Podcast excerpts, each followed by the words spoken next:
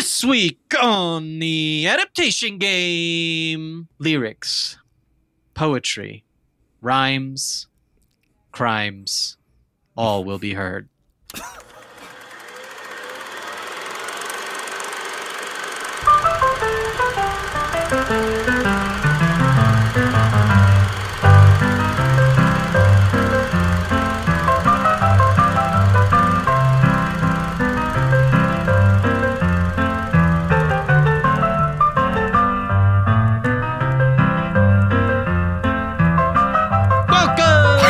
ladies and gentlemen, the adaptation game.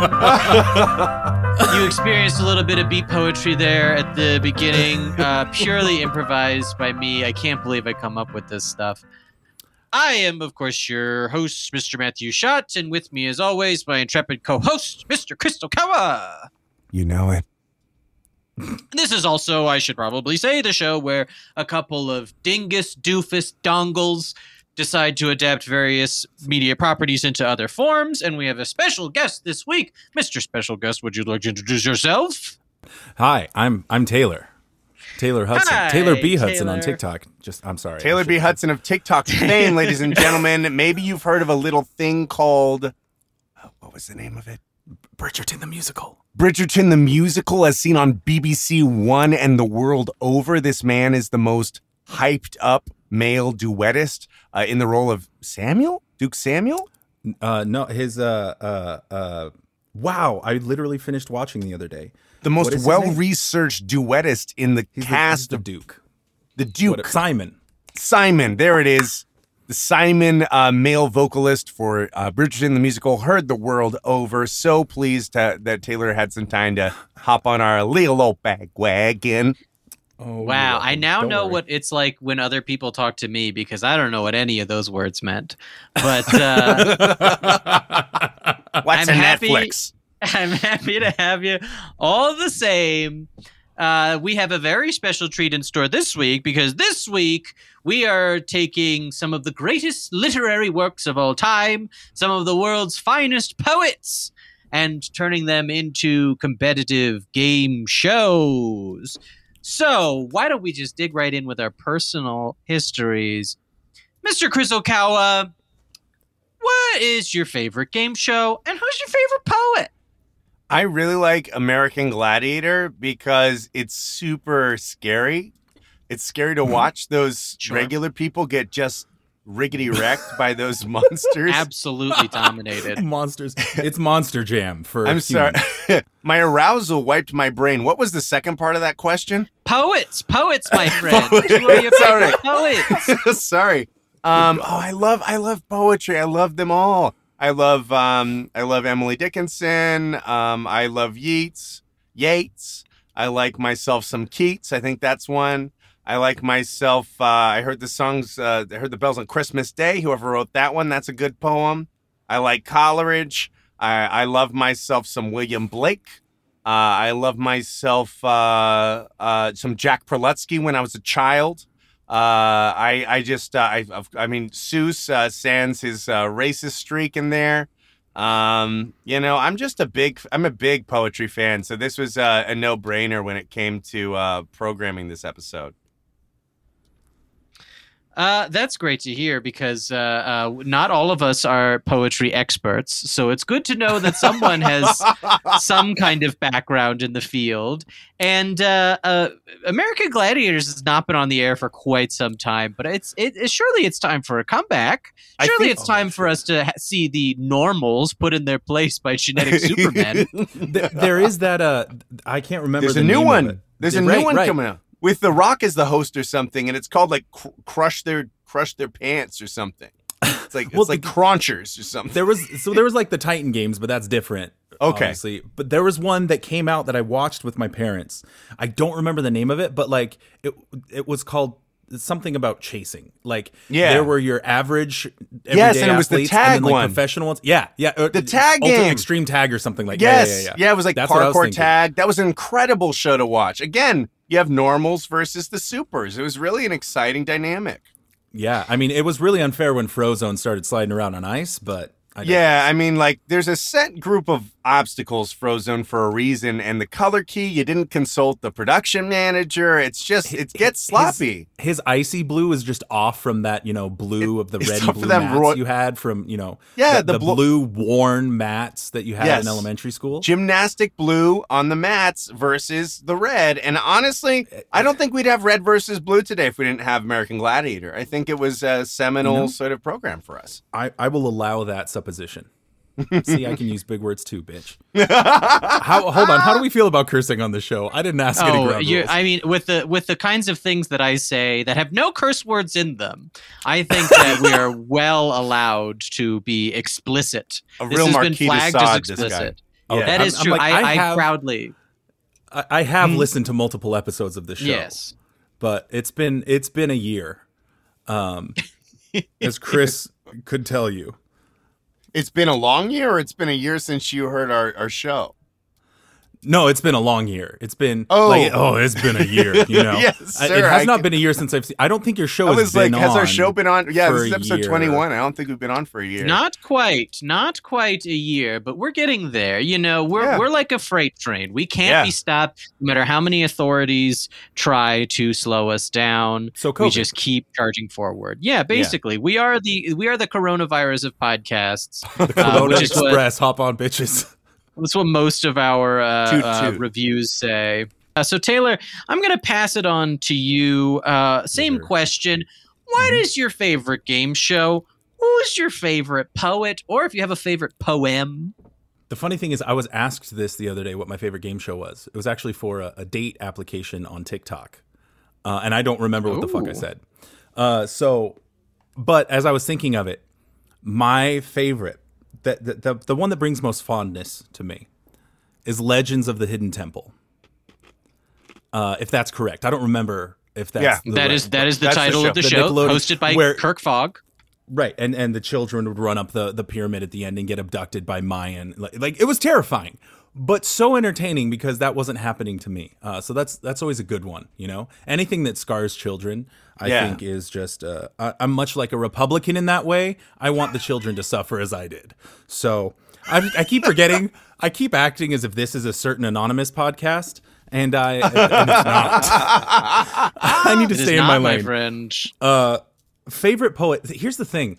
Uh, as a poet myself, I'm very un- not well read. Like I, I don't, I, I don't really know many poets. Rudy Francisco's. I'm gonna have to say, I'm a big fan of his. Okay. I'm a big fan of that kind of prose slam poetry style, uh, of you know being relatable and not necessarily rhyming, but using wonderful word painting, because that's the kind of uh, stuff I attempt to write um, you know, with wonderful gems such as my brain was less a, uh, a still pond and less the NASCAR 500 or Daytona 500. You know, because I'm, Well, 'cause- I'm skilled in Well, such because ways. Taylor also is a is a poet and he's also uh, a lyricist and, and songwriter too. So Taylor's no stranger to the verse. You shouldn't uh, undersell yourself in such a manner. That, that that's fair. I think I'm better at writing prose than verse. Uh, all I think my best verse is all uh, comedic songs and and and uh, dick jokes in a song about hamburgers. So Yeah. I don't like songs about hamburgers that don't have that. This has always been an issue with me and uh, all the parrot heads out there. Uh, we send, we tend to to clash on that. I'm like, you know, Jimmy Buffett's fine, but he's got to get more dicks in there. yeah. Um, and that is also probably something that could have changed about Legends of the Hidden Temple. You know, really make it like a dangerous thing. You know, let's let's increase the danger on that show for the inevitable revival. I'm sorry, by adding dicks to a children's Well, show? y- you know, I mean, uh, is there anything more terrifying than just like entering this hidden temple and there's just this this, this giant- phallic imagery, uh, sort of assaulting your senses as you enter this this hidden temple? Th- there's Um, no way that some artist on that show didn't sneak a penis into that set. I'm saying let's get H.R. Giger, let's dig him up from the grave, and let's get him to design the next hidden temple. And you're gonna get some dicks in there for sure. He can't help himself.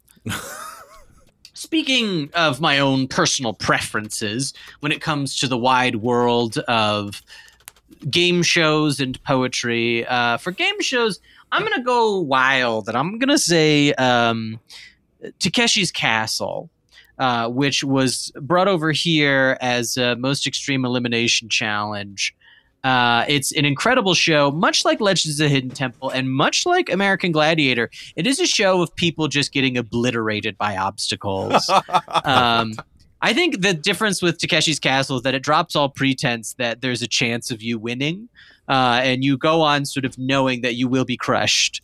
Uh, it's it's a series of uh, weird physical challenge, including one where you have to run up a slope and you're just assaulted by boulders.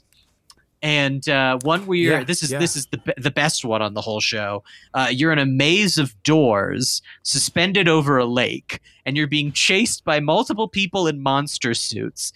And if you open the wrong door, you fall into the lake. So you're just in a complete frenzy trying Yes. doors. That could be the whole show, as far as I'm concerned. If it was That's- just That's monsters chasing you through doors until you fall into a lake, to me, that's good television. But also, isn't that um, the modern American landscape, Matthew? It is truly, it's a reflection of the world around us. That's what beat Takeshi. That's what he was ahead of his time in knowing. Uh, and in speaking on poetry, um, this is perhaps a cliche answer, but if you'll allow me to indulge briefly, I will uh, read a couple lines from one of the world's most famous poets, Yeah. uh, someone I think you will my God. immediately recognize. oh. I'm so prepared for whatever's coming. Tachba, tachbe, dach, mutulachvem, velemchich, kuvach, tep, sanvachcha, pudi stegve. Of course, Was the, that uh, fucking Klingon? that was the uh, opening lines of Hamlet's most famous monologue, um, being read in its original Klingon, of oh, course, uh, no. to This- add a layer of God. authenticity to these Where's the proceedings. iTunes? Where's the iTunes review that says the show keeps somehow reinventing itself every episode? I think my favorite part of that was watching Chris spit out his tea into or whatever substance Oh, was in there. it's hard alcohol to be on this show. I, it's in a teacup because I've drank You know- so much hard alcohol. I'm out of hard alcohol cup. this Oh, this boy. isn't water in here. This isn't water. It's a In real gallon boilermaker in a I'm boiler-sized jug. It- I'm it is- just- it is I- I guess I've just made it clear that I'm the only one here who's truly a patron of the arts. So, uh, with that, you you are a cunning linguist.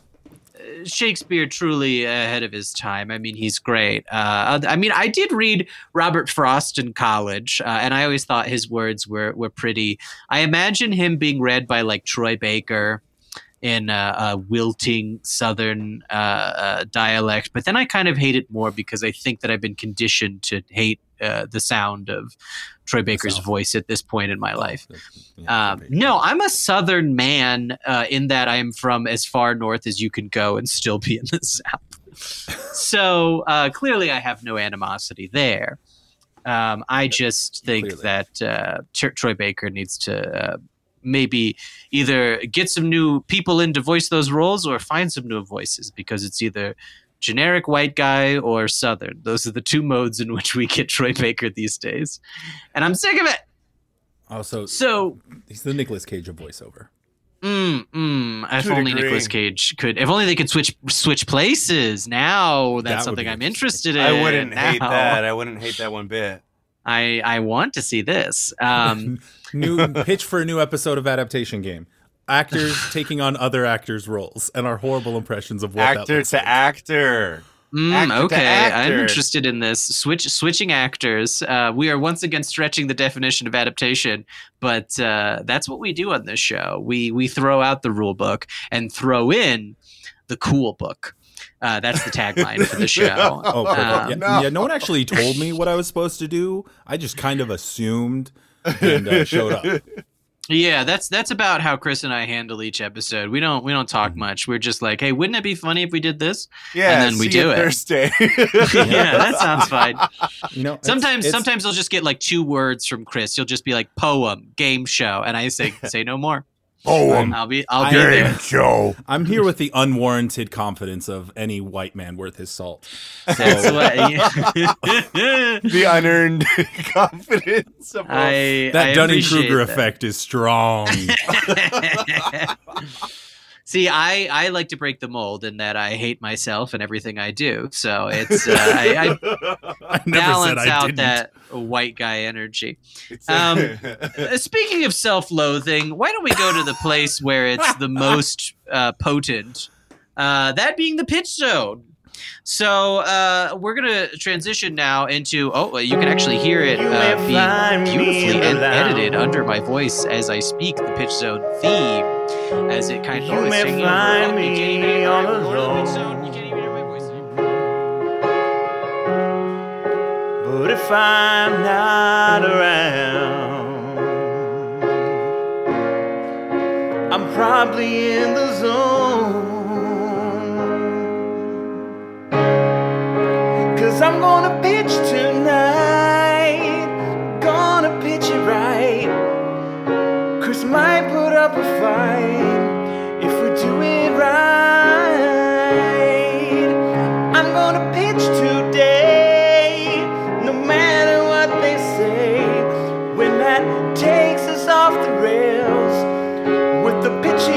coming back, and it's and it's starting to sound more clear, and and the the music is fading out, and you can hear me clearly. And here I am, and here we are in the pitch zone. We have left the blank void known as the adaptation lounge, a void we used to fill with items. But uh, uh, we've discovered that each item we put in is crushed by the giant pinball that rolls through the lounge and destroys all it touches. So uh, it seems like a fruitless Sisyphean task at this point. My favorite So- episode of Goosebumps, by the way. The pointless Sisyphean task? Yeah, that's a good one. Um, it's real spooky. I mean, I, I meant the Um, mall that turns into a pinball game, but yeah, yours is good too. Okay, yeah, no, I, I was thinking of the one where the kid has to roll the boulder up the hill over and over. Um, and then it turns out he was the boulder the whole time. Spoiler alert. Um, I'm sorry I ruined that one for you guys, but R- R.L. Stine, nobody can write a twist like R.L. Stine. All right, we're here in the pitch zone, and slowly a hole opens in the middle of the pitch zone, and being risen up ever so gracefully from the center of the arena is our hero, our champion, cloaked in a king's robe with a crown upon his head, Lord Regent of all pitches in the pitchdom, reigning champion, Mr. Christopher Okawa. He throws his crown into the crowd and somebody catches it, punching someone else to get their hands on it. He throws off his cloak, revealing he's totally nude. Chris, take it over. Welcome to Pitch Evil Times!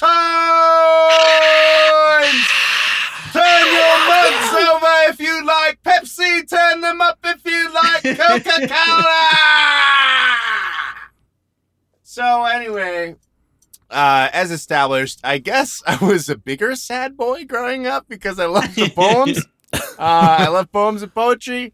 Uh, um, I was a poet. Uh, I I really uh, I like poetry. I, I like verse. I really love lyrics. Um, and uh, so as such, I like a big, long, veiny poem. And uh, Mhm. the rhyme of the I'm listening. anci- the rhyme of the ancient mariner by Samuel Coleridge, circa 1798. Uh, uh, parked that Big Mac truck right in my little garage when I was in uh, when I was in eighth grade. I think I was in junior high. Uh, famously known for water, water everywhere, and uh, how the boards did shrink, water, water everywhere, but not a drop to drink. Um, it's a it's a tale. It's an epic. Uh, it's in multiple chapters of uh, of a young man who uses an, an elaborate uh, uh, metaphor of a bride and a bridegroom and uh, it, what being a bridegroom changes throughout and being a, a, a wedding guest changes throughout. Uh, but ultimately, it's about a a ship that's becalmed and then it gets hit by a big storm and you know the water they're they're they're starving and they're they're they're uh, dying of thirst and they see just water everywhere and it's that uh, psychological torture that it is to be at sea and thirsty. So, um, uh, another thing I admire about Samuel Coleridge is Samuel Coleridge. Samuel Coleridge was smacked off his ass all the time. The dude was a laudanum, and he would smoke opium. Then he would drink uh, laudanum, which is opium mixed with a distillate alcohol and super super potent. Uh, it caused it just melted your organs and it made you fucking crazy. And uh, a story that I really loved uh, when I first started engaging with Coleridge in school is that Coleridge also wrote uh, the poetic epic Kubla Khan.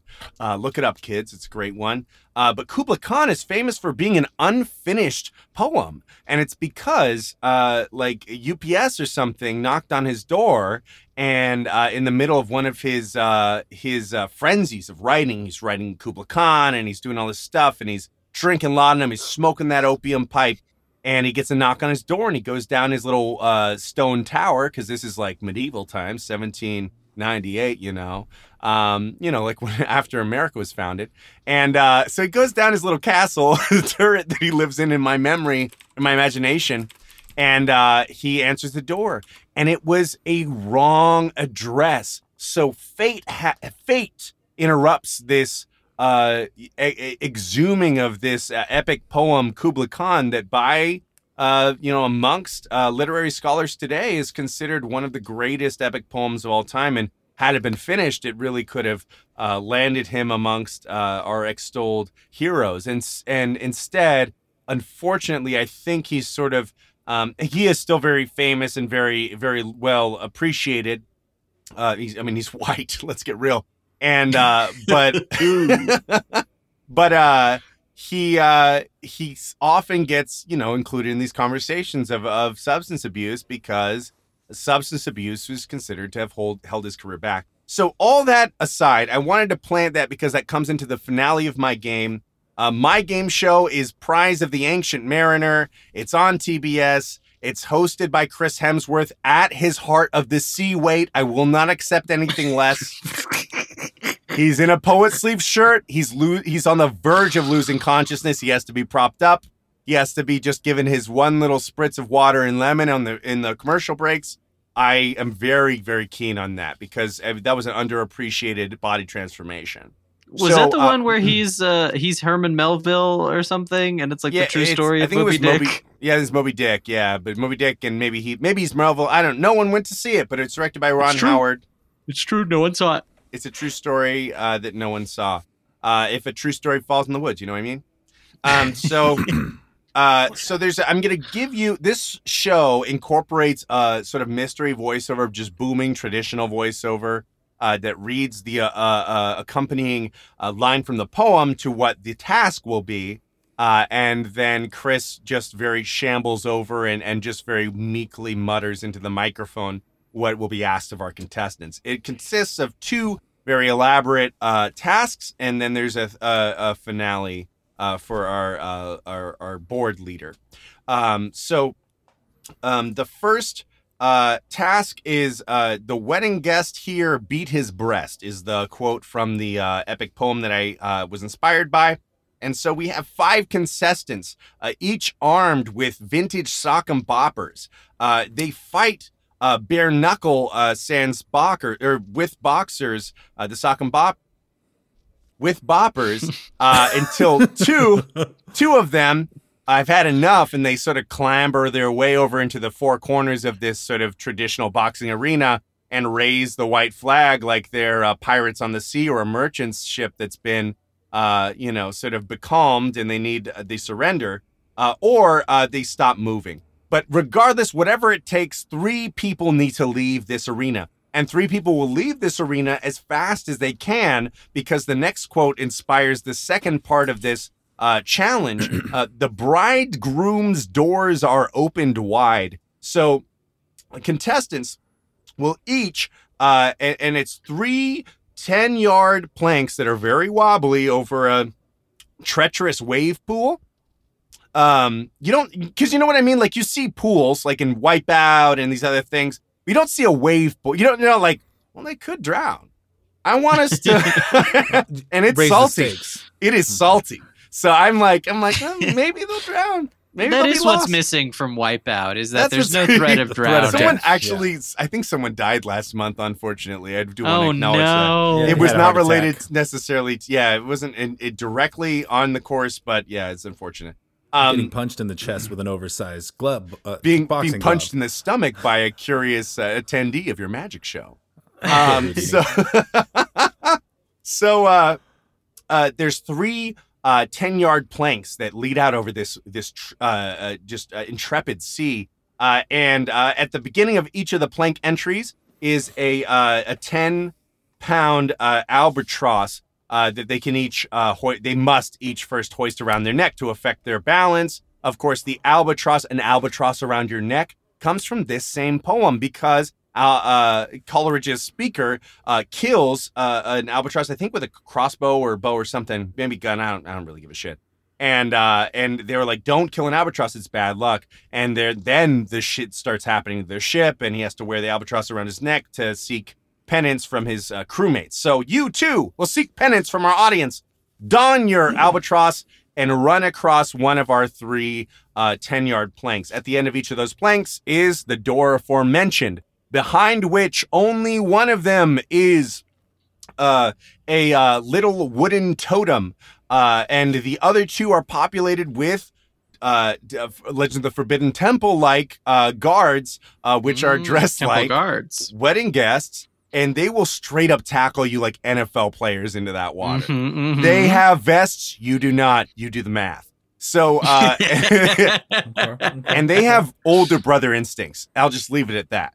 Oh. And uh, so they're going to tackle you and take you to Davy Jones' locker. One of you will walk out with a wooden totem. The person with a wooden totem makes it on to the Water, Water Everywhere challenge. All three ultimately do if they survive. If one of them dies, um, we sort of just pull a random person from the audience, whoever seems the most enthusiastic. Um, so the last one standing from the bridegroom doors bit uh, gets the uh, they, there's three. It's revealed there are uh, little like catwalks that lead you down, or little like uh, crow's nest uh, ladders that lead you down to three uh, separate, maybe by 20 yards apiece. It's a triangle, but 20 yards uh, separating each of these uh, uh, wooden planks. And they're two foot by two foot, but the person that has the wooden totem has a four foot by four foot plank. Uh, and you hear the the voiceover says, um, they so uh, it starts raining. It starts raining, and it's like kind of like, oh, it's rain thing. They're gonna get slippery. Uh, and the other two losers stand on the two foot by two foots. Uh, and the VO says, Water, water everywhere, and all the boards did shrink. Water, water everywhere, nor any drop to drink. And then we start to notice these boards are water soluble. This person on the biggest board having an advantage because they're bored from the outside in because it's based on density. You know, we have scientists on this. We're very serious about it. Mhm. We want these boards to sort of melt slowly like a tablet all the way to the center. Uh, and but at the same time, these boards are also converging to the center and getting closer to each other. And each of these contestants is armed with a uh, long staff or like one of those big like batons that you see on uh, on uh, American Gladiator. And so whoever is able to retain their footing the longest goes on to the final. The other two, um, I mean, hopefully drown in the water below.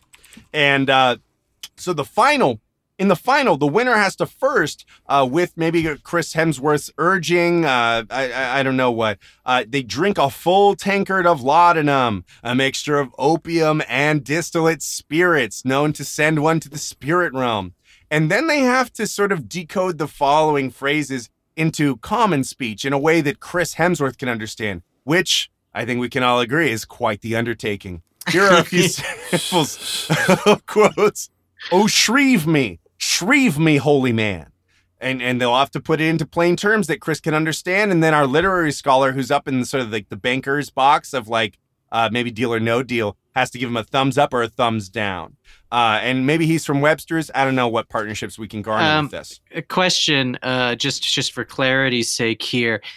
How intoxicated is Chris Hemsworth at this point of the show? He's just riding on low ATP. His his Okay. DNA is melting from being malnourished, and he's So just trying to an- keep it together. it adds an additional uh, challenge to to this segment. Oh, for sure. He's not sure where what's right and left at this point. And so then the, the next line, another sample line is, but in the garden bower, the bride and bridesmaids singing are. And then he'll be like, well, well, what, well, who's the bridesmaids and who's the, the bride in the story and while they're singing? And you have to sort of answer him. And I don't. is that is that Chris Hemsworth? I, maybe, probably not. Uh, okay. And lastly, a sample. My my last sample Chris Hemsworth. Is, it is it is Beatles biopic. yes, my my last sample is the mariner whose eye is bright, whose beard with age is hoar. H O A R, but it's verbally presented, so they don't know. And maybe we're gonna get a fun little sort of whose line is it anyway? Maybe a little kids the darnest things description Mhm, there mhm. about a slutty beard. And uh, should someone be able to land all three of those, or any three, I'm not really attached to that. The young Chris Hemsworth will toddle over, saunter over with his last life's blood uh, to pull down a, a lever that will release the Price is Light right prize box, and it's always it is always this uh, a Bermuda destination wedding. Uh, wherein uh, most of your wedding guests will have a similar experience as the speaker of the rhyme of the ancient mariner. And that's my game show, The Prize of the Ancient Mariner. Chris, if I may, um, and this is going to seem a lot like a those in glass houses should not cast stones situation. But Yeah, if you'll allow me to cast a stone, please do. it's it does read a little bit like you really just want to see someone drown. And that you've created a convoluted series of events in order to create a situation in which you can watch strangers oh drown. on national TV. Uh, Oh my god. I get god! the feeling like that was your objective here. so it's going to end up being a one episode season. Um, oh my god! the Congress The banker- congressional hearings about how this got on the FCC. Uh, the banker in the box is Chris Okawa, just sitting with it, with a blank expression on his face as he watches the life drain from people's eyes, and he just whispers, "Perfect." yes, and and you can't forget he has Mochi on the right arm. Yes, Mochi exactly. l- his Mhm. his his his office that smells of leather and rich mahogany. yes, Many slowly leather strokes his his Russian something or other cat. Scottish Or folk. Scottish, Scottish. Oh, okay, Yeah, close Perfect. enough. Uh, yeah, no, I mean, obviously, I'm on board with all of this. Um, I mean, this is right up my uh, my alley. Uh, I will say this: if we're talking about actors to host this show, and we're talking about uh, Mariner actors, I, it is a great disservice to not get uh, Willem Dafoe in Ooh. Lighthouse mode to be your host. I mean, Ooh, he embodies the sea. He is the physical embodiment of the sea in that. his face looks like the Mariana Trench, so I think that Yeah, we're right on. Oh, yeah. Very craggy and deep. Exactly correct. Uh, and I think I think we shouldn't give him a script either. I think you should just say, Willem, say whatever you like. We'll keep the cameras on you for a minute and a half, and you just you go for we it. just we just He- pull the he- curtain and he Willem turns known- around. what were you gonna say, Taylor? Sorry, he, he is known for his improv. Uh, We just Well- pull the we just pull the curtains and he turns around and he's like, "Holy fuck! I guess we have two pedophiles behind a door, and uh, oh, I'm not supposed to tell them that. It's supposed to be a surprise. Well, uh, avoid the sea, or else uh, maybe you'll drown." That's probably a lot more coherent than it's really gonna. We're we're gonna get him hammered backstage. We're gonna get him hammered. We're gonna slap a fake beard on him so that as soon as the curtains open, he's just uh, when the sea comes rushing up at you, and you find yourself staring down at the barrels of Davy Jones's locker, and we'll just let him go for like a minute, and then it's like, I love okay, that. cut, cut, cut to the first event. So audiences will be confused, but it's like the experience of being at sea. It is disorienting. And I think it that would be a perfect. I mean, the promo writes itself, right, for NBC or TBS, whatever, whatever have you. Uh, he uh, is uh, just like sort of rambling on for a good 10, 15 minutes. Uh, and we just cut from that a random like 90 seconds. And so you just see uh, Coming up on NBC, the new hit game show, Prize of the Ancient Mariner, hosted by your favorite Willem Dafoe. The sea was angry that day, my friends, and I told her as she disrobed, and then it cuts to the next show. and uh, his eyes are just bloodshot. And you just have him stand on a rainy dock for all those shoots. Uh, you just film him standing on a rainy dock in like a trench coat and with a with a corncob pipe in his mouth. And uh, you just film whatever comes out. You get the whole season in one day. He has no idea what show he's even on. No, he still thinks he's in Grand Budapest Hotel. so I love that. I think that's all great. Um, I think that's great TV right there. I think you could probably make the challenges a little bit harder. Um, Okay. You know, for the for the planks, I think maybe some swinging blades, Holy uh, shit! kind of Oh, going yeah. back and Oh. forth. I, all right, swinging foam, whatever. You know, something going back and forth to, uh, you know, uh, make it make it extra clear. Also, the material. Now, when you say it's water soluble, and uh, it's also constantly getting soaked over the course of this event, it doesn't feel like there's going to be a ton of structural integrity there, uh, particularly towards the middle of these beams. yeah. So, um, you know, that's probably not going to be a very long event. no, um, no, it's it's designed to last. I mean, it's very rare they even get within swinging distance. How many how many winners do you think per season you're going to get on this show? I think. Does anyone get- actually win this game show? I don't think anyone who participates wins. I mean, to survive a season, but then they years later reflect on their experience and are like, "But did I win? Did I win, Jonathan?" And Jonathan, their new uh, Bermudan husband, turns to them like, "Me think Cinnamon is the winner, man." You know what I mean? Sure. Yeah. Okay. You know, if that's if that's the kind of relationship you imagine building in Bermuda afterwards, then then I respect that. I do think it's interesting that uh, the prize is a Bermudan wedding. Yeah. Uh, but apparently, in the scenario that you've crafted, they were not planning on getting married before going on the game show. Uh, No. They were just given a husband by the game show. So it's a Bermudan destination wedding, and the and they get to the destination, and they have just uh, they have a short amount of time to to find love.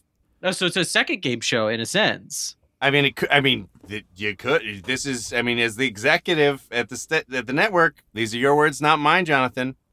Okay, well, you know what? I'm actually I'm actually interested in this this this double pitch that is formed. Uh, you know, survive the ship and then find love in the Bermuda Triangle. Survive the Son of a bitch. shipping Oh. and shipping, a new show on NBC. shipping and shipping. All right, we d- all right. Green light, green light. Oh Uh, yes, call call the Watchers of Ooh or wh- whatever those guys are uh, that that give the Green Lantern his orders. Uh, that's this is getting the green light through and through. Uh, Taylor, where do you stand? Uh, you, you got potential, kid. There's there's there's something here. Okay, what I'd like to see, the tweaks I'd like to see, we keep the wave pool. That's okay, fine.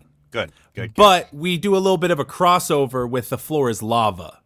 Okay, so we have some Oh, water okay. jets. Hang on. You know, some red, some some red water, right? Okay. Uh, got some, some water jets uh, going off. Um, but also we have some kind of magma monsters reaching at them as they're going across the planks. Whoa! I am so Uh, into this. adding adding some more Legends of the Hidden Temple esque instead of Yes. just a dude in a in a suit coming to tackle you, uh, Dressed like, as a- like you a slept with guest. a sister. Uh, you. You, you have these these men and they're just in the same Aztec costumes. We just go to Nickelodeon's costume department and Ah. we raid it, and they're in those coming out of the lava. Uh, Legacy there's a lot of costumes. Right, right, right. There's a lot of appropriation going on here. We might as well go full bore, okay? Uh, Mm-hmm, and so those are coming up at you. Um, and I think uh, uh, so. It's a live albatross, correct? Oh, um, do you, do you, can you, uh, Charlie from Child Handling and Animal Services, can you promise me we can get three uh, albatross a show? Can we Uh, make that happen? Well, uh, the thing is, uh, we've already gone into production on the show, and uh, I was told in the poem that the albatross is killed. So I've Mm, been mm. murdering albatrosses all Oh. day. Oh, I have Charlie. a, a pile of dead albatross, which I was ready to preserve and taxidermy Um. so that we could uh, hang them around people's Oh. necks. Uh, I, I I would offer to get another albatross, but at this point, I, I think they're genetically encoded to fear me. Uh, oh, that's uh, uh, see that that that throws a wrench in my works here. Uh, you know, that's, that's an interesting. Uh, uh, uh, here's the problem. Here's here's here's where my main problem with this is. I have no fucking clue what any of this poetry is.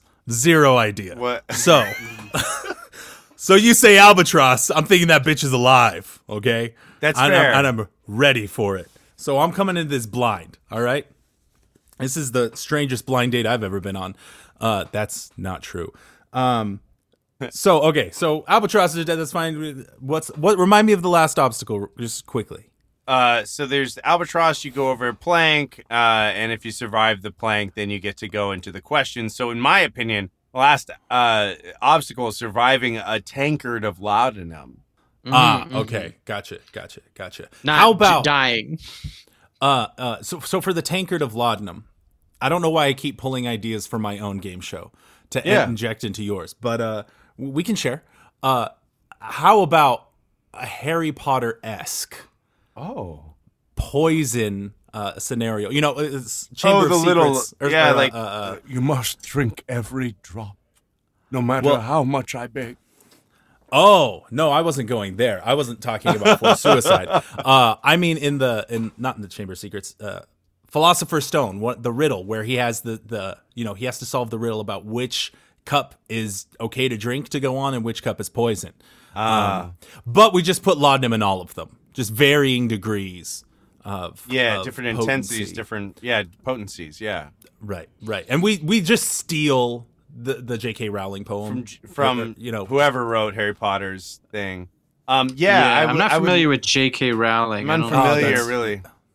Uh, but uh, It's a name I made up right now. It it, it's it seems, sounds it seems a little sounds insensitive angry. though. it yeah, sounds it sounds it's it sounds a little unaccepting. you sounds know? misguided. Yeah, sounds like it just doesn't want to sell books anymore. It sounds like it um, was so close and yet so far. And in the end, it, it doesn't even matter. So we I have four- apologize. so we have four goblets that are are marked with copyrighted Warner Brothers insignia for Harry Potter, and they drink the laudanum. Is that what you were Was saying? that in? Har- I thought that was. That's. It sounds like you're describing the end of the Last Crusade, where he has to Yes. solve the riddle and just determine which cup to drink. Nothing nothing is nothing is original anymore. Okay. Uh huh. So Last Certainly- Crusade. So we have a we have a ghost knight at the end of the game. Ooh, okay. And now I like this. He wishes to fight for honor, but he's too weak by time. Time has weakened him. And he says there's one of these cups that is poison. No, one of these is not poison, uh, but they're all by med- modern medicine definition poison. They're filled to the Mhm, brim with mhm. laudanum. And that's Mhm. just a flavor sort of set piece. I like that idea. Mhm. I mean, the test is the test is ultimately can you not can you determine which is is the one to drink. It's can you survive its contents. Um, so, you know, perhaps you're just giving them kind of a leg up, giving them the option to think that maybe what they're drinking is not poisonous. You know, maybe the positive Yeah. Mindset will assist with the digestion. Mhm. Um, yeah, I mean, I think that it sounds to me like Chris, you've taken this this beautiful ancient poem, and you've done a wonderful job of bringing it to life Thank through you. the memes of magma monsters and ghost knights, which I think uh, that's supported by the text. I mean, Um, I, we know that those were in the room with Samuel after a couple tankards of this laudanum. Let's get real. yeah, you're Or maybe that's why he drank the laudanum. Yeah, that's what it is true. to be the man. yeah. Uh, so, uh, Taylor, uh, what what light are you giving this pitch? I'm a. I, I, I want to give you a strong orange light because as Mm, the orange light of later, avarice. Uh, uh, you there was you stumbled across something accidentally that I had put into my own pitch, and I am mad at you for ruining the surprise, even though I'm not telling you what the fuck it is. But uh, I I'm gonna go ahead and greenlight it mostly because I want to see lava people try to murder bitches. Well, Chris, there you have it. Uh, double green lights uh, for your uh, horrific contest of despair. Uh, I, I applaud you, my friend. And oh, what's this? Suddenly, our champion is struck over the back of the head with a folding chair as stepping into the ring is everyone's favorite heel, Taylor Hudson, dressed head to toe in bear bear skin as he roars at the audience and all of his faithful fans roar right back.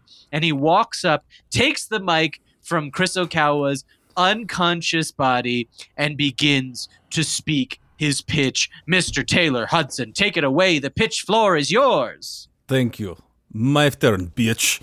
I do not know why I I decided to be Russian at this point. all good Um, heels are Russian I would like to, first of all, say uh, that it is a motto of mine to under prepare and over deliver. Now, you, you you might have heard of under promise and over deliver. No, no, no, no, no. I under prepare and over deliver. So with my uh, two days of preparation time and 30 minutes of actual preparation, here we fucking go. What poet, what poem do you think of? does the average everyday white-blooded American male think of when they think of poetry? What is the one poem those motherfuckers know? um I'll tell you. It is that was the response you were looking for, for sure. From the both of us. Oh god, where did I put it? I have to ah so many goddamn. Here we It is it's The Road Not Taken by Robert Frost. Okay? Mm-hmm, Uh, mm-hmm. uh, uh, uh, uh, just a wonderful work of very confusing art uh, that many people take to mean that he took the less traveled road and so it's better off for it. When the hidden meaning is that he probably should have just taken the fucking paved road. Um, but let me let me just do you a favor. I'm going to do my best, Troy Baker, in a slightly southern accent, reading this poem for you because I would like to deliver. You know, it's it's a callback. uh, wait, Troy Baker, just real quick. Troy ba- Batman is he Troy Baker Batman? Is that the Uh no? he no. n- n- n- no he's uh he's um uh, Joel in The Last of Us. That's Troy Baker. Um and uh, I think he is So- in he's he's in Arkham Knight. He plays uh, uh the the Does Arkham Knight. No, he's the Arkham Knight.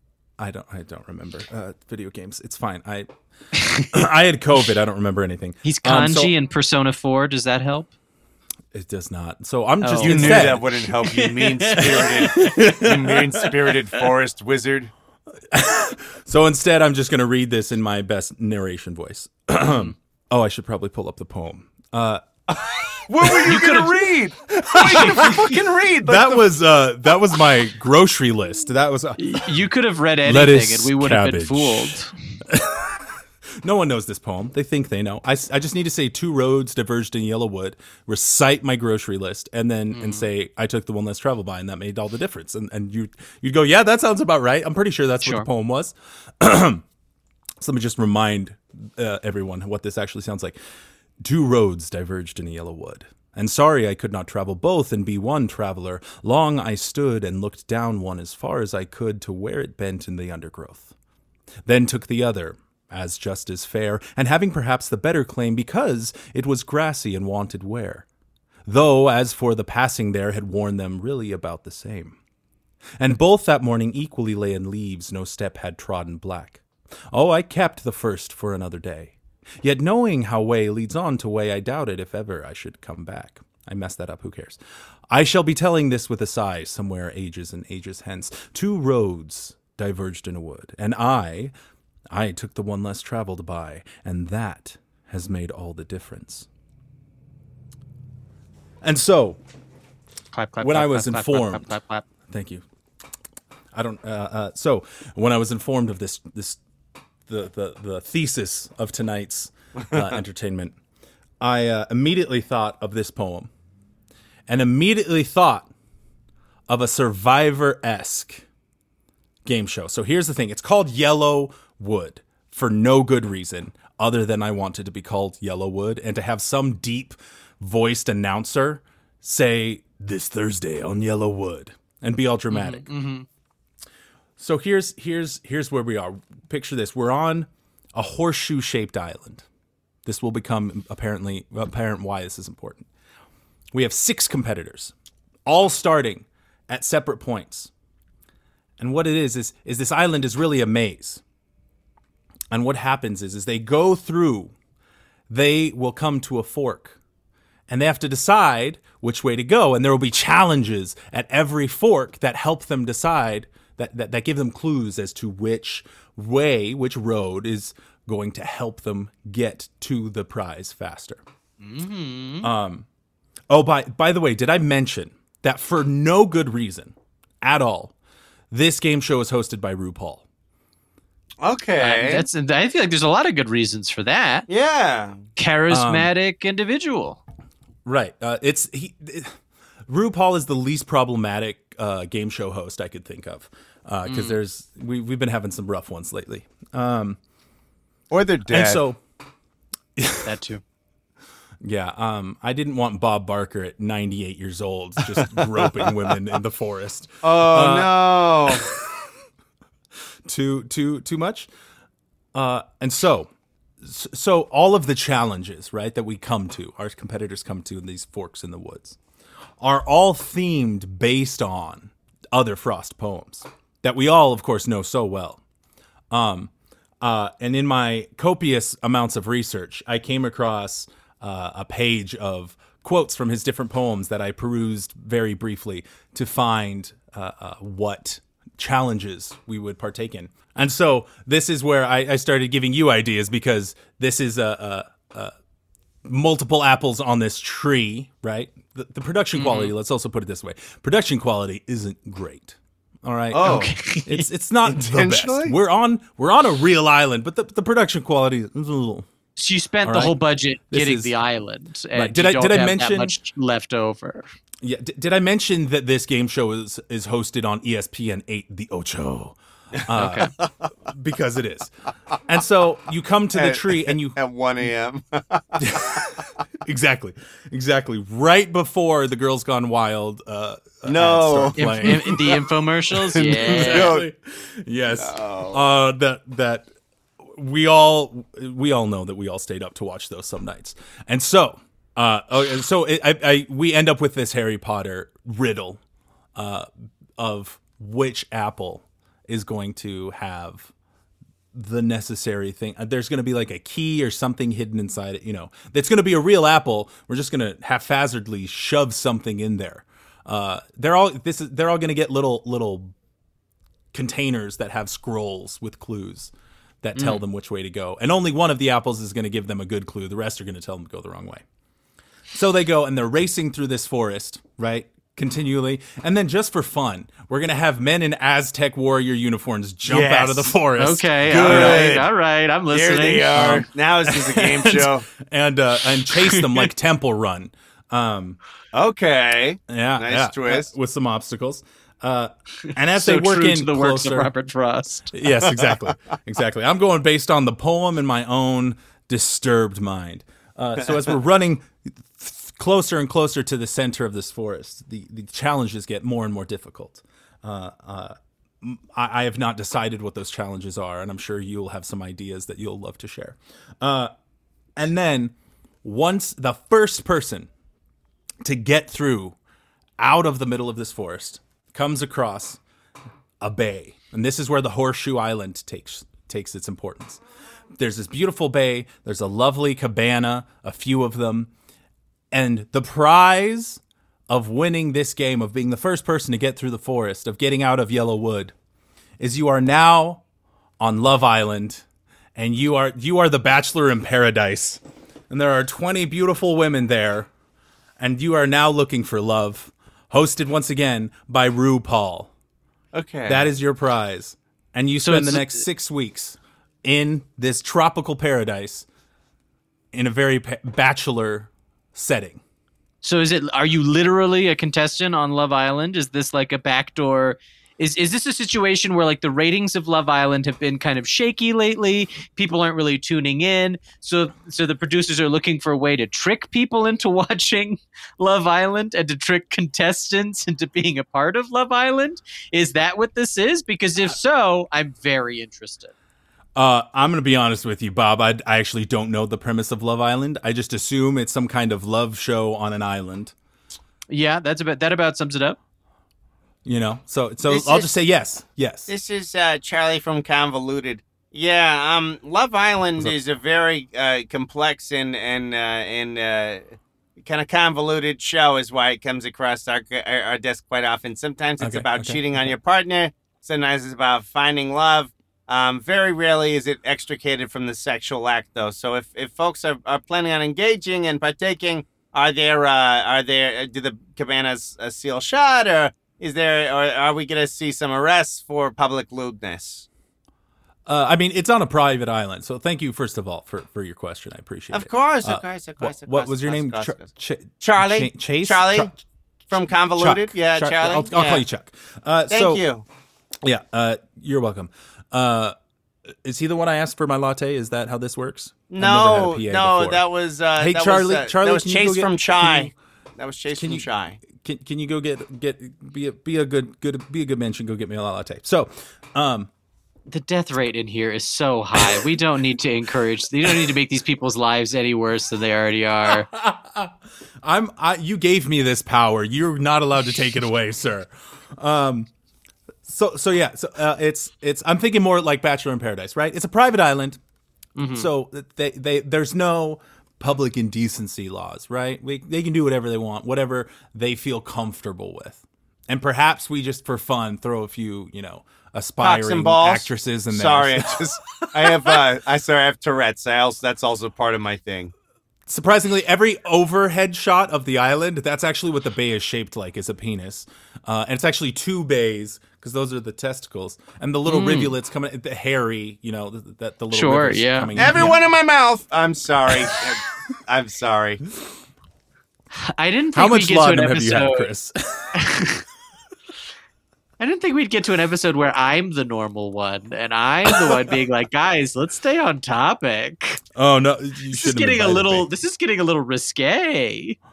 No, Chris and I get together, and it's a, it's a problem.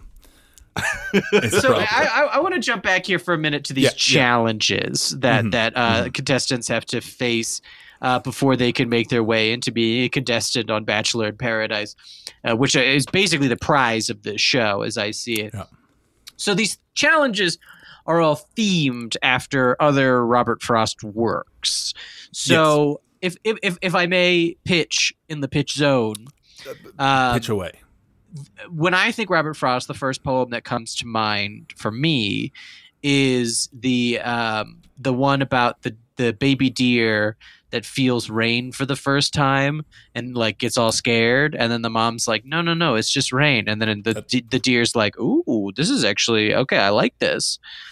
So That there's a way. Uh, that's Bambi. Uh, let's not. Uh, uh, who who stole from who? Who can say? Uh, But Walt Disney uh, stole. uh, but anyway, continue. if there's a way we can incorporate that into these challenges, whether it be through having to fight your way through a stampede of baby deer, or perhaps uh, if there's a way we can recreate the experience of feeling rain for the first time, but for an adult human being, like perhaps they are sensory deprived of uh, sight and uh, hearing, and then they're just sort of wandering in a dark maze, and then it just starts raining on them uh, you know, something like that. Sort of like that that that show Lights Out, where you have to wander around in the dark. Yeah. Um, something like that, uh, an experience like that. I think I think could be very evocative of Frost. Ooh, so we could do uh uh when they're in the forest getting chased by half naked Aztec warriors. Mm-hmm. Uh, when they get captured, they get put under, and then they wake Oh. up in a uh, sensory deprivation tank. Okay. Oh. Just completely pitch black, and we have a night vision Like camera a- in there. like a cave, maybe. It's just like a it's just like a tube with water that you lay in. Oh. Yeah, yeah. Sounds Yeah, nice. well, we can put it in a cave. I'm sure there's a cave somewhere. Nice. Let's do that Yeah. just for the Yeah. cameras for the establishing Yeah. shot. Yeah. Right. Uh, well, it'll be a green screen. It's fine. Uh, and then they can have some light misting, and that we can have some kind of uh, Mm-hmm. um, So this is like a this is like an voiceover in the alien alien encounter experience, like like the Disney Mm. ride, where And you then we Yeah. program. periodically gets gets squirted with water. Um, and then the It's the uh, the other experience. the other Robert Frost poem that I think of is there's one about like a the fence that separates his house from his neighbor, and it's like an old fence. I don't even remember what happens. Uh, Wow, but can we do something with that? Uh, "Don't ever take a fence down until you know why it was put up." Is that is that a quote from that particular poem? I think that's a quote from Home Improvement, actually. uh, yeah, Wilson that's true. uh, that's uh, uh, that's what Wilson said. Um, so some, we something about like you, there's like a small stone fence, and um, you know maybe there's something buried by the fence uh, as a little Maybe, bit uh, of maybe a illusion box to of- Shawshank. Yeah, I was gonna say a box of money for his friend Emilio Zihuatanejo. Uh, I I'd like to. Um, this is this is Lorelei from Literary. Um, I am a big Frost fan, so uh, Uh-huh, Frost uh-huh. fingers up. And she pulls out two big, bright blue foam fingers that say Frost fingers. okay. Um, and it says Frost along the index. Uh, well, uh, I'd like to say that um, my favorite one is the one about the child that gets sawed in half at the at the sawmill called Out Out, and um, Is it's about a child who. Um, Look it up in your own time. But it's a real Robert Frost. It's the only one I Oh know my outside God. of two roads diverged in a wood. Uh, made me fall in love with them. And uh, is there like a giant saw blade that can come out of the ground and chase them around? I think I think we can work that into the uh, uh, uh, the Temple Run esque. Uh, nice, you know, I like that. running Uh-huh, through. uh-huh. yeah. Really Sort of like, that. um, yeah, yeah, yeah. like like the world is not enough uh, when there's that giant helicopter that drops all the saw blades on him uh, a scene like that where he's, he's running from all the, you guys remember that scene in the world is not enough he's gotta I'm run not from all the saw blades Is that a is that a motion picture? Yes uh, Pierce, Pierce Brosnan and well, that uh, falls out uh, of the Denise- purview of literary, doesn't it, Matthew? Uh, it's a little bit outside of my uh, expertise. Well, I- Maybe I- Chris I- would know that. Mm, okay, all right, sure. Well, either way, it is a scene in that movie, and uh, I think that if we could get one of those helicopters like they had, that is designed for some reason specifically to drop saw blades, then um, I think that would be really helpful for this. I know this. This clearly there's there's a real budgetary problem with this this game show, so much so that it has to become a different show about halfway through each episode. Actually, surprisingly, uh, uh, and maybe this gets thrown in as well. One of my favorite literary works from the same time I discovered Frost, uh, aka was forced to read Frost, uh, was that uh, uh, the the uh, was it the most dangerous game where that billionaire captures people It's and Edgar puts them on Allan his private Poe, isn't island. it? Yeah. And uh, I, I, I don't think so. Uh, no, no crows in this bitch.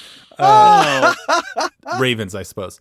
Um, also, r- real quick, qu- qu- uh, hey Lorelai, can, can I ask you a question? yeah, yeah. You can ask me anything, Daddy. Uh, that's Jeez, come on. Come on, Lorelai. We've had a talk with Human I'm Resources sorry, I'm about sorry. this. We just Ugh. had the meeting about it. I thought I could slip know, it you under the door, just- so to speak. you just talked to Oh my Hannah from. Human Resources about this, and I. Uh, anyway, Lorelai, um, did you say "Out Out" was your favorite poem by Frost? Yeah, probably. Yeah, probably. because I just I, I just read the last half of it, and um, you're a disturbed individual. This is really horrific. It's it's a beautiful juxtaposition between youth and uh, mortality. I thought boy gets cut. I, he gets he's- sawn in half. Yes, he gets sawn in half. Yes. Uh, well, I, technically, his hands get cut gets cut off. Uh, I believe here. Uh, just, but um, also but we've isn't lost the plot. of the worth of Um, a man in his hand? okay. All right, Lorelai, we know your feelings about men. All right, we've had this talk. Chris, please get her away from the microphone. Laura, get, get the fuck out of here, you Lorelai. Oh my If- god! and I- I Dishonorable discharge has different meaning when it comes to Lorelai. oh dear God! I don't think Matt was ready for the chaos of this. Uh, of You this- know, ta- I- I tall noticed- ordering- I noticed before we started recording that there was the smell of just like open tankards of uh, all sorts of concoctions, whether it be this spirits and opioid uh, concoction you described earlier, also just some some blood wine, uh, some Andorian ale, uh, just really just disgusting stuff, uh, just swirling all over. So it's clear Yeah. that everyone is intoxicated, and I have to be the voice of reason here. Chris, Uh, what do you think about this pitch? What is your light preferences? I give it two different lights, as it's, uh, in my opinion, two different portions of a show. I would say that the first portion of the show gets two green lights, so it's double Oh, green. wow. It's a double, double green. green. Double green on the woods part, the good Hunger Games bits. Um, and the second part, I, I just, we just gotta, I think we should just really expand the first part because the second part, we have enough Rue. I mean, Rue is in the first part, and also Rue is just so, so prolific. Uh, I, I think, I think we should really expand the first part because that's where the money is. I mean, you have blades, Oh. you have ladies, you have yellow, you know, you have it if all. I may interject, if I Of- may interject, of course, yes. I, forgot to mention the the the impetus for having the second part is that so many of Frost's poems were about love and being lonely that I Mm. thought it'd be a nice a nice juxtaposition of you know a, a central theme at the center of the island. You know, I thought that was fairly It poetic is, in and of as itself. Freud would say, it is both uh, Eros and Thanatos. It is the the the death drive and the life drive that that fuels this show, uh, and I think that that is that is a beautiful uh, yin and yang coexistence uh, thing you have going on there, and. Um, I can see why Chris was so enthusiastic to give it both, uh, uh, give it a double green light, both the Hal Jordan and the Guy Gardner. Um, I'm going to, um, I'm gonna give it, I'm gonna give it a Sinestro. I'm gonna give it a yellow light, a, a cautious, fearful yellow light, specifically because, um, even in our hypothetical blue sky scenario, you have crafted a world where there's constant budgetary problems, uh, Uh-huh. which um, does give me some pause uh, as the network is hemorrhaging money right now. We're, we just bought this. We just bought this show about sailors getting drunk and, and fighting each other on a big ship and, and falling into water and drowning for this this man who he was sweating a lot when he pitched to us that he wanted to do a show about people drowning. He seemed really excited about that prospect. Uh, so we spent a lot of money on that and a lot of money on the insurance for that. So we're gonna have to give this a cautious yellow light. But unfortunately, my cautious yellow light is canceled out by uh, Chris's double green light. So uh, it is you are getting the full the full green the full Monty. Uh, this is going to air. did I did, did I not mention that uh, uh, the the progenitor of this idea and the the executive producer would be a mysteriously now billionaire because of Bitcoin, Tommy Wiseau, okay. Mm-hmm. Yeah. This which seems explains this- a lot when you really think about it. Uh, it sounds like he, we're probably gonna have to do some retooling then before it comes gets to air. He's gonna he's gonna force his way into host. yeah, Um, he's that's gonna want to. that's an inevitability. He's gonna insist that the first contestant's name is Mark, and we know where that's going. yeah, Right. I- absolutely. um, you know, but I'm not I- opposed. I, I propose, to be fair, I propose uh, uh, we wine and dine him, convince him to uh, fully fund the season beforehand with a generous uh, uh, funding. And then he's actually the first contestant on Chris's game show and gets uh, uh, eaten during the Albatross Challenge. Or, or By- by- dies, uh, eaten drowns by an in albatross? the wave. the, the, the revenge. I'd Uh, like to this see that. is, This is Al over in uh, animal handling, and uh, we got a flock of something coming out here. It looks like a bunch of fucking angry albatross. They are not they've- happy. They've they've come for revenge. It's all over. It's all over for our uh, child and animal handling department. Uh, well, while we l- allow the albatross to devour um, our uh, co-conspirators in this project, uh, oh, what's this? The lights in the in in the arena have suddenly been cut out. It is pitch black until a spotlight appears at the end of the entryway, shining a light on. Oh no! It's suddenly boos are echoing from the crowd. Boo! As, as rubbing himself with money is uh, the, the suited uh, uh, owner of the pitch zone, everyone's least favorite. As he as he parades down the walkway, rubbing himself with money, it is of course Mr. Matthew Shot himself. rubbing himself with money. Good God. and I take the mic and I say, "This is my pitch zone. I own it, and I'll treat it as I please." And everyone goes, "Boo!" Uh, so, in looking at the poetry avail- available to me, I uh, immediately wanted to do uh, uh, something by Dante. I was hoping I would get to do the Divine Comedy, but unfortunately, the uh, time uh, we, we were given very specific timeline to work within, and Dante does not uh, fall within that purview. So I decided to go outside my comfort zone and do a little bit of reading about poems and poets, and I discovered a a a, little poet by the name of Lord Byron. Now, Mm. I would love to tell you all about Lord Byron, but I know absolutely nothing about him other than apparently he was a lord and his name was Byron. And he Mm. wrote an epic poem that inspired my game show, which is called The Real Don Juan. Inspired, of course, ah. by Don Juan, his epic poem about the notorious Spanish lover. Lothario.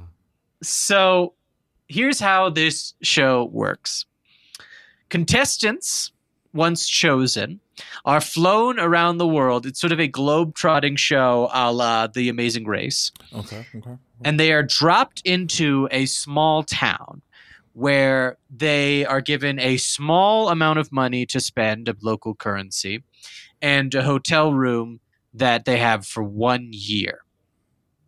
And their objective is to end as many marriages as possible in this small town over the course of one year. So One there's a lot of- One year. This poor town.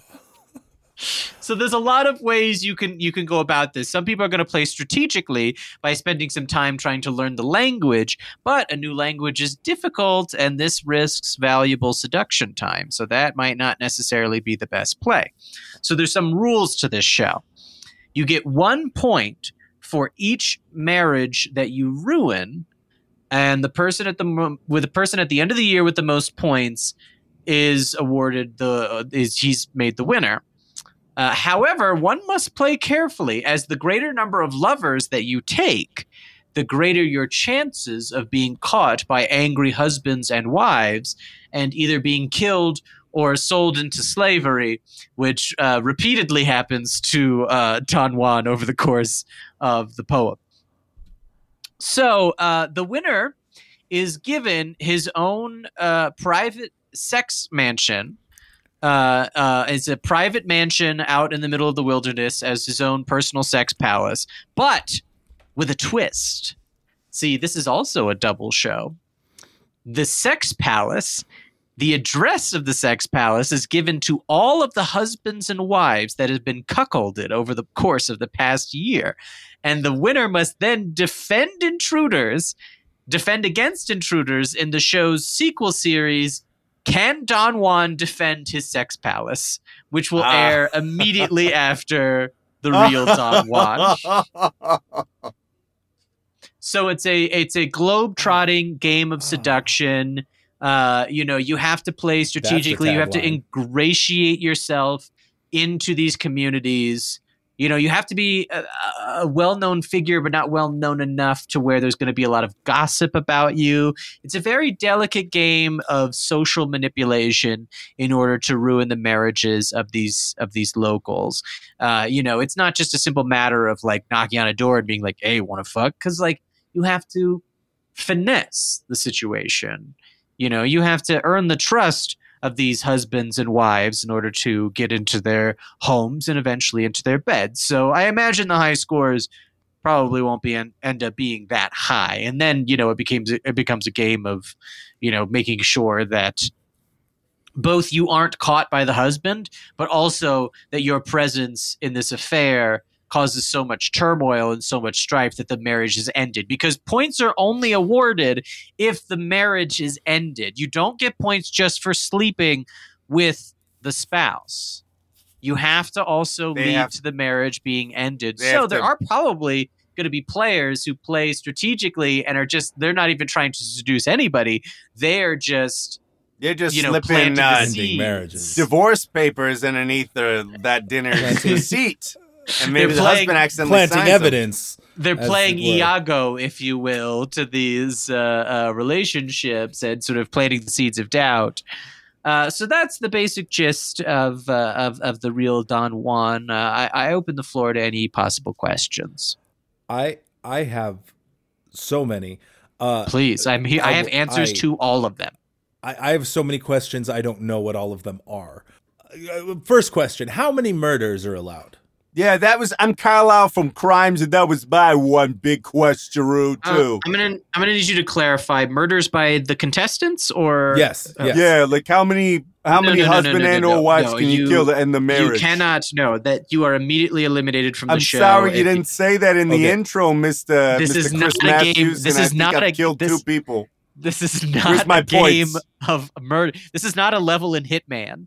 This is a game of Uh, uh, seduction, a game of uh, social I- manipulation. Uh, uh, Crackers. re- re- Mi- Mr. Shot, real quick. Uh, uh, Larry here from legal. Uh, uh, a, a question. Uh, s- so murder, murder's off the table. That, uh, we we in legal That's correct. appreciate that. We appreciate that. Uh, we we are a small but mighty team. Uh, uh, so, what about self defense? So, for instance, uh, a man, uh, as the children's these days, I think, uh, uh, cucks this uh, uh, uh, uh, uh, this other man, right? That sleeps with his his his wife. Uh, so, what happens if that man finds out? And, and seeks to attack our contestant with deadly force. Does he have the right to to, to, to, to defend himself in return with deadly force? Don Juan is a lover, not a fighter, and is imp- and and the no killing rule is is there very specifically because you cannot kill to end a marriage, but you also cannot kill in defense. You have to continue your seduction spree with more and more men and women in the town looking to murder you. It adds to the challenge of the show, and you can't simply kill these people because it removes that challenge. These cucked husbands and wives are, if you will, the temple guards of this experience. Ah, we're hoping to see Temple Guards in all three. They are- All right, that makes sense. That makes sense. they Uh, are uh, they are there to to uh, as, act as obstacles to you achieving your goals. Okay, okay. Uh, another another question over here, Tony from uh, uh from Technicalities over here. Uh, how you doing? Uh, so uh, another question. So say, say this person, say this uh, uh, person just happens to be a very handsome bisexual, and Yes. you happen to drop them in a village of other very handsome bisexuals. What what would happen if if in their uh, sexual conquests, they and I lost my accent. Uh, what what would happen if uh if he just sleeps with everyone and then everyone finds out and they all realize they can just have one big polyamorous village relationship. Um, so if that is the case, then unfortunately no points are awarded as no marriages were ended. So, Um, but you you do have a good time, I imagine. Uh, but I. I, I you need to to end these marriages in order to receive a point. And uh, opening up a marriage to polyamory is kind of the worst case scenario because that marriage is rock solid, and you're not going to be able to really uh, uh, create a dent in it, or you're going to have to find a different pr- approach in order to end that marriage. And that's why this game is so strategic, and this is why people keep Okay, tuning in okay. Because it's not just a show about sex. I mean, it is a show about sex, and there will be a lot of sex with no censorship whatsoever. Oh, Uh, what uh, uh, uh, may I ask what network this is airing on? Uh, well, uh, be, uh, for legal reasons, we will have to air this um, at two o'clock in the morning uh, on of stars. a pi- pirated station uh, on Stars. Uh, so thought- it's I it's, it is a, a Stars original. I just it's heard just- the P Hub intro playing. Boom, t- t- cha, boom, t- t- Well, uh, this is Stella from Stars, and uh, whilst we do appreciate a good point of intro, um, we must uh, we must try and distance ourselves from that uh, sacred brand. Um, regarding this show, um, we're looking at legal proceedings, right? We're gonna see some. Are we gonna see some courtroom scenes here? Stars uh, really does not enjoy a, a courtroom scene. We're really just pretty exclusively sex and violence. Or is there sex Um, in the courtroom scene?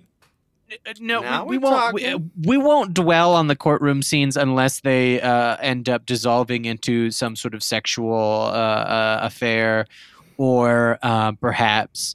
Uh, you know, if, if the husband tries to attack the uh, the the Don Juan in the in the courtroom.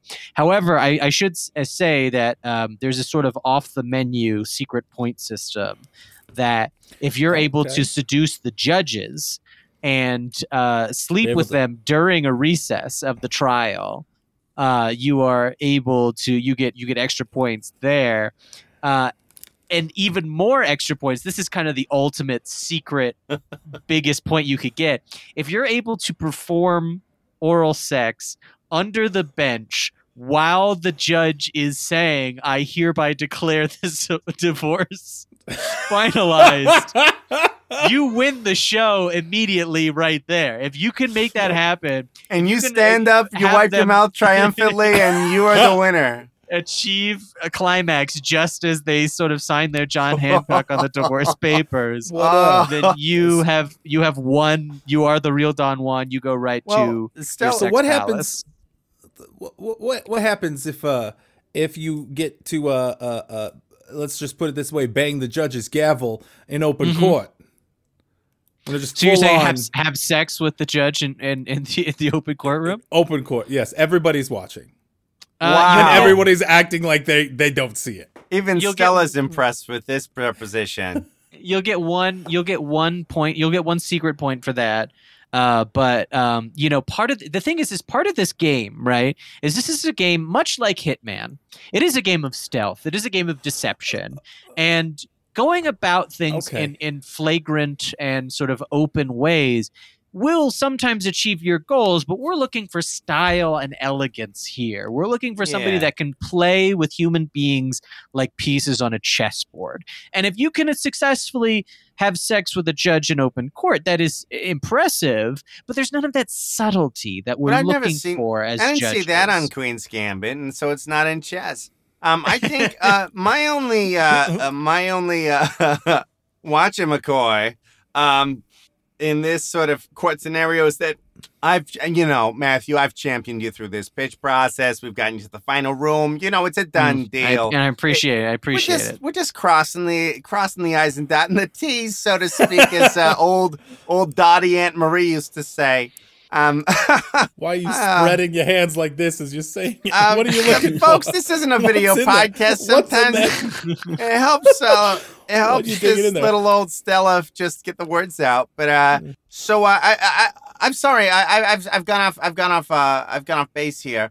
Um, w- uh, uh, we have another show on the network called uh, Caligula's Court, and yes, I, I just a would big hate- fan, by the way. Big Thank big fan. you, thank you. Two Emmy noms this year. If you Yeah, didn't impressive. notice. Um, Uh, those but are Emmys with an I. They are uh, Emmys. there's- Yeah, Emmy. They're they're they're sort of an underground uh, Emmys for uh, debaucherous Yeah, the Emmys, the Emmys for imminent cancellation is sort of the joke in the industry. The, the, Well- they, they, they take place in Vegas the week after the uh, the, the the adult whatever awards. The, the X Adult Film. Star Expo. yeah, yeah. yeah, yeah, Yeah, yeah, yeah, yeah. exactly. Um, you know, convention space can be expensive. Um, but uh, I, I- just encourage you to, uh, whilst it's tempting, not to put on period attire during these court proceedings, as it would then violate our contract. You know, it's, it's You know, too it similar all- to Caligula Court. it all comes down to to uh, local providences and whatever their rule sets are because i think it's important to remember that you as the contestant are being taken to a country that you do not call home and in and immersed in a foreign land where you do not speak the language uh, we actually have already shot uh, most of season one at this point um, we have already declared a winner uh, we won't spoil it here um, but uh, you know some of the locales seen in season one where um, you know there was uh, uh, one person who spent the entire year in uh, Hiroshima, and Oh. um, they uh, they had quite an interesting time there. It's a tough they were. season. I bet that was a tough season. It was. It was. Well, you know what they they were actually quite successful at at uh, rousing some of these. Uh, you know, studious uh, uh, people to their, uh, you know, these these a lot of the people that they seduced were kind of going about their daily lives in a bit of a daze, and they sort of were able to play uh, manic pixie dream girl, if you will, or well, this Mhm, particular mhm, contestant was a mhm. boy, but uh, you know what I mean.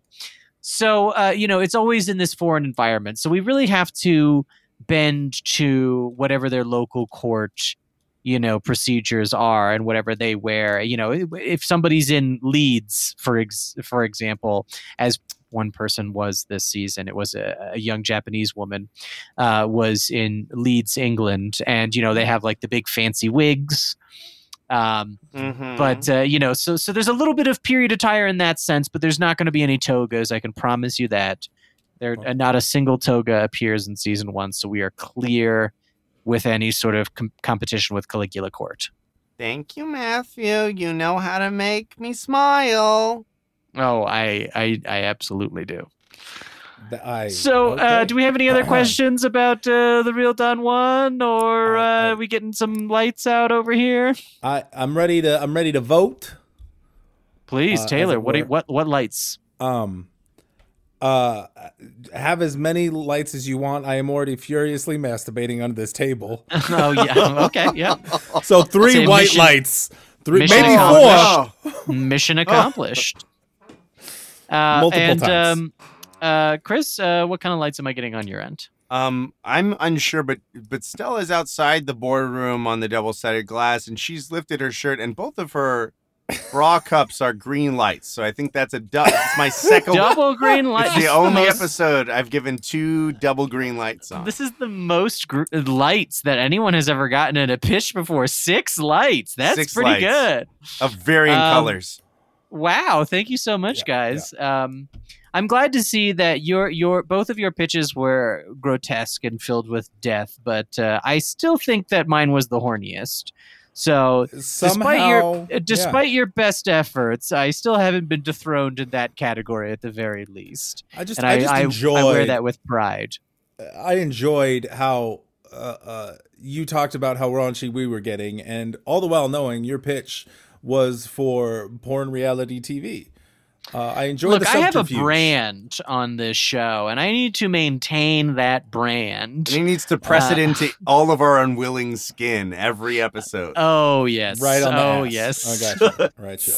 Like like Jack, quote- like Bam Margera getting a penis on his forearm.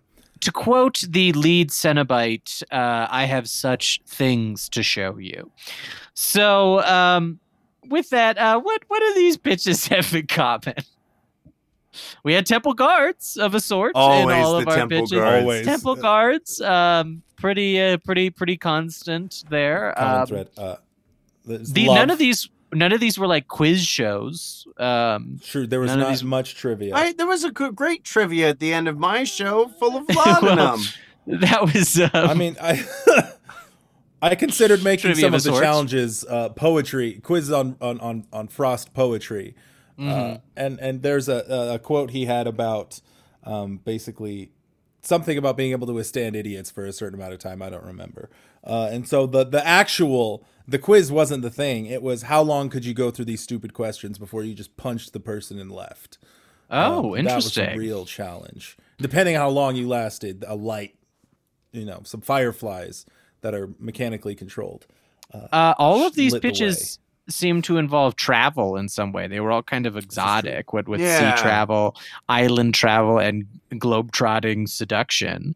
Um, this is, uh, in terms of just mind sync, it seems like this is probably the most mind sync, s- synchronous-minded uh, pitches we've we've had in, in the show's history thus far, and I think that might have something to do with I I think you two might have been infected by me. I think I think this might be a case of of my brain tendrils have worked their way Ew. into. I- I see, don't- Chris is coming out of it now. He's starting to realize what he's done and look back on on this whole podcast with horror. But uh, um, yeah, this is I've sort of pulled I'm a. as, uh, I'm as kinky as the next guy, but tentacle porn is where I draw the line. Okay, keep your keep your brain tentacles out of my ears. I've sort of pulled a, a, a Dio Brando and, and, and, and infected you with little mind parasites. Um, so Red Uh, light. so, well, I think we learned a lot, um, and I think we all grew uh, as people. And uh, all three of these shows will be airing before the end of the year, so look forward to that. Um, Taylor, thank you so much for joining us and and and just diving into the the depths of human depravity with us. Uh, you're co- just covered in muck now uh, that will never And- come off. And in the Um, in the words of uh, uh, my favorite black card in Cards Against Humanity, why am I sticky? Uh, I mean, I, so so to anybody listening, check out Taylor's uh, TikTok. You're gonna get a lot of content like this. um, Nothing it's a like lot this. Of, it's a lot of uh, Taylor just reciting uh, a- uh, erotica that he's written. Uh, maybe it's- that's I've what maybe- actually I, I've had fans. So I have a. Uh, never mind. I'm not going to bring that up. That's up. for my Uh, show. Yeah, exactly, exactly. but I do have, have fans in a Discord that have suggested I get an OnlyFans and just recite erotica in maybe in may- this deep voice. maybe that's and, my uh, way into maybe- TikTok. is is I should start an erotica TikTok where I just read and and and, and write erotica. I think that's an untapped market. The the looks Chris is giving me right now says that uh, he's on board. Um, Was it was it you that wrote the gargoyle erotica? Yes, Uh, for my birthday. Yeah, yes, uh-huh. I have dabbled in monster porn in the past. Um, so I've- in that, With that. I guess that's a good place as any to end things for the for the for the episode. Uh, bye.